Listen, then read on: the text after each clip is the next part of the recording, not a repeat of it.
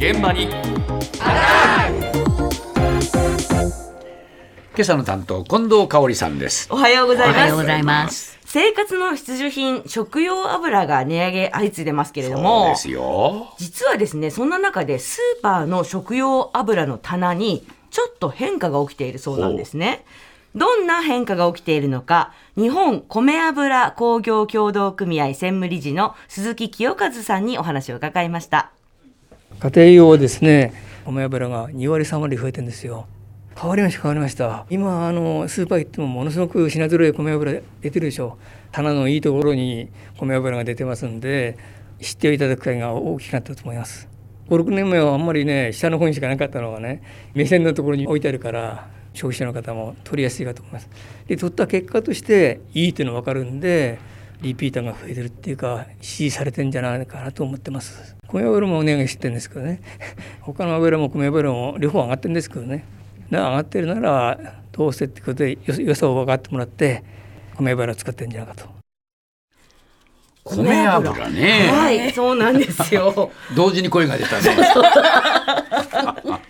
米油って米ぬかを原料とする食物、植物油なんですけれども、はい。癖がなくて風味もいいので、ええ。こう加工食品とか揚げ菓子とか業務用ではもう以前から広く使われてたんですけれども、はい。家庭用の市場が拡大しているということなんです今よ。日聞いたらうちの今ディレクターはい。うちこれですとかね。そう。今実物私ねスーパーで買ってきたんですけど、ねええこれこれって言ってましたね。言ってましたよね。言ってましたよね。ええ。ほらほら。進んでますね。でまず2割3割増えてますから。そうか。あのね胃もたれしにくいんですって、軽い感じで。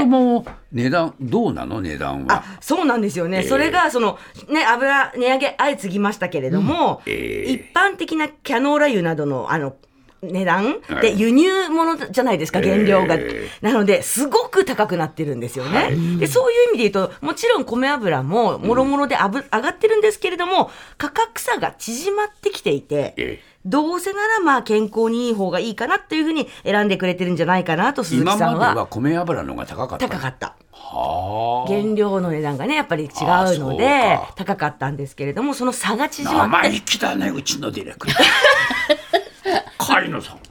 先取りして使ったの？じゃないです。いいんじゃないですか？高いの知らなかった。高いの知らなかったそんな贅沢な買い方あるかい？軽くてね。軽くて。あ油用意しなくて。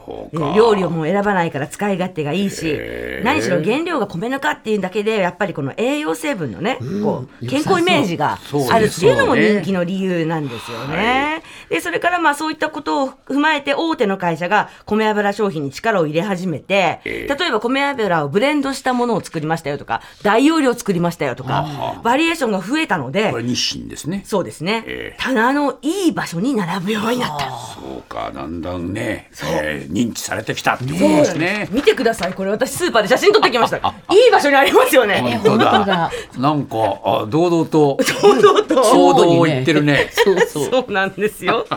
で、協会の調査だと、2015年以前は、米油知ってるって言った人2割ぐらいだったそうなんですけれども、え2021年でもまあ6割ぐらい。ああそうですか。はい。じゃあそこまで人気ならね、今どうなのか、米油知ってますか使ってますかと街で聞いてみました。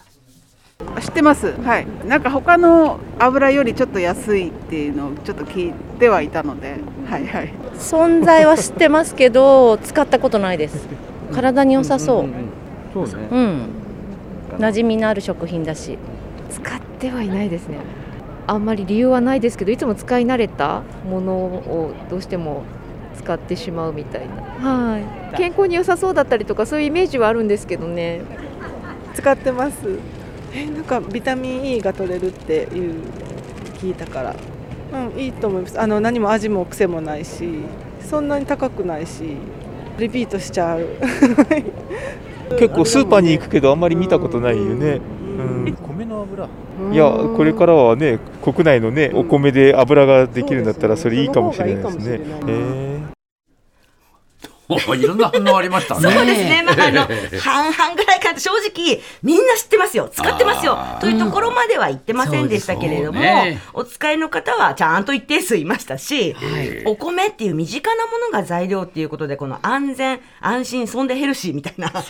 イメージをお持ちの方が多かったです。ええ。それから最後の男性がおっしゃったように、原料を輸入するんじゃなくて、国内のお米で油を作ることができるっていうのは、ええ。今この時代にね、とてもいいことなんじゃないかっていうことで。当そう思いますよねそうですよね。だからそういう意味でも、ますます米油は注目されそう。なのですが、あらら。あら。はい、実は大問題があるんです。えー再び、米油協会の鈴木さんのお話です。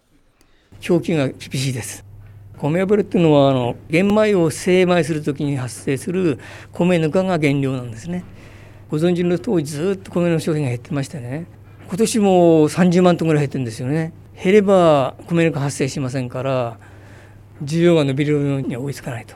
難しいですね。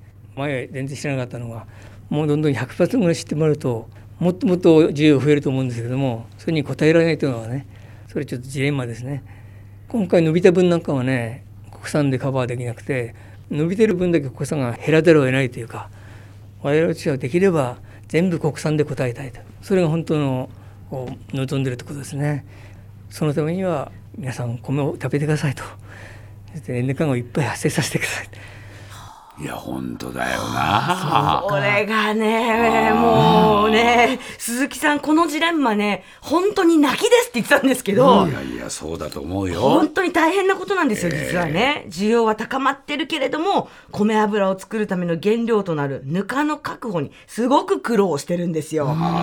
ね何しろお米の消費が。米ぬかって結構いろんなところで使われれちゃうんだよな。そうなんですよ。ご存知ですね。米ぬかって肥料とか飼料とか、ねキノコの栽培とかでも使われる。そうなんですよ。だから競合も多くあるので、えっ、と、不足分は現在だと輸入に頼ってるんですよ。さっきの方のようにね、国産で賄えるからいいって言うんだけど、そうも言えなくなっちゃうわけだもんな。そういうことなんですよね。だから今のところ需要が増えた分は輸入分が増えてしまって、国産だけの米油っていうのが割合として減ってしまっているという現状なんですよね。これは鈴木さんなんとなく面白くないわいや、これは。辛いところなんです。よか。でね、米油って食用油のまだ4%くらいなんですよね、全体から言うと割合だと。はい。だからこそ逆になんとか、せめて米油はええ。国産のぬかだけで需要に応えられるようにっていうことで、はい。日本中駆け回って集ま集めてるんですけれどぬかって、2、3日で品質が落ちてしまうそうなので、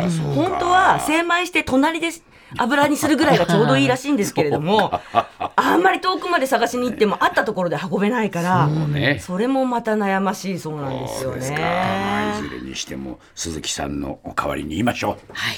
米食べましょう。食べましょう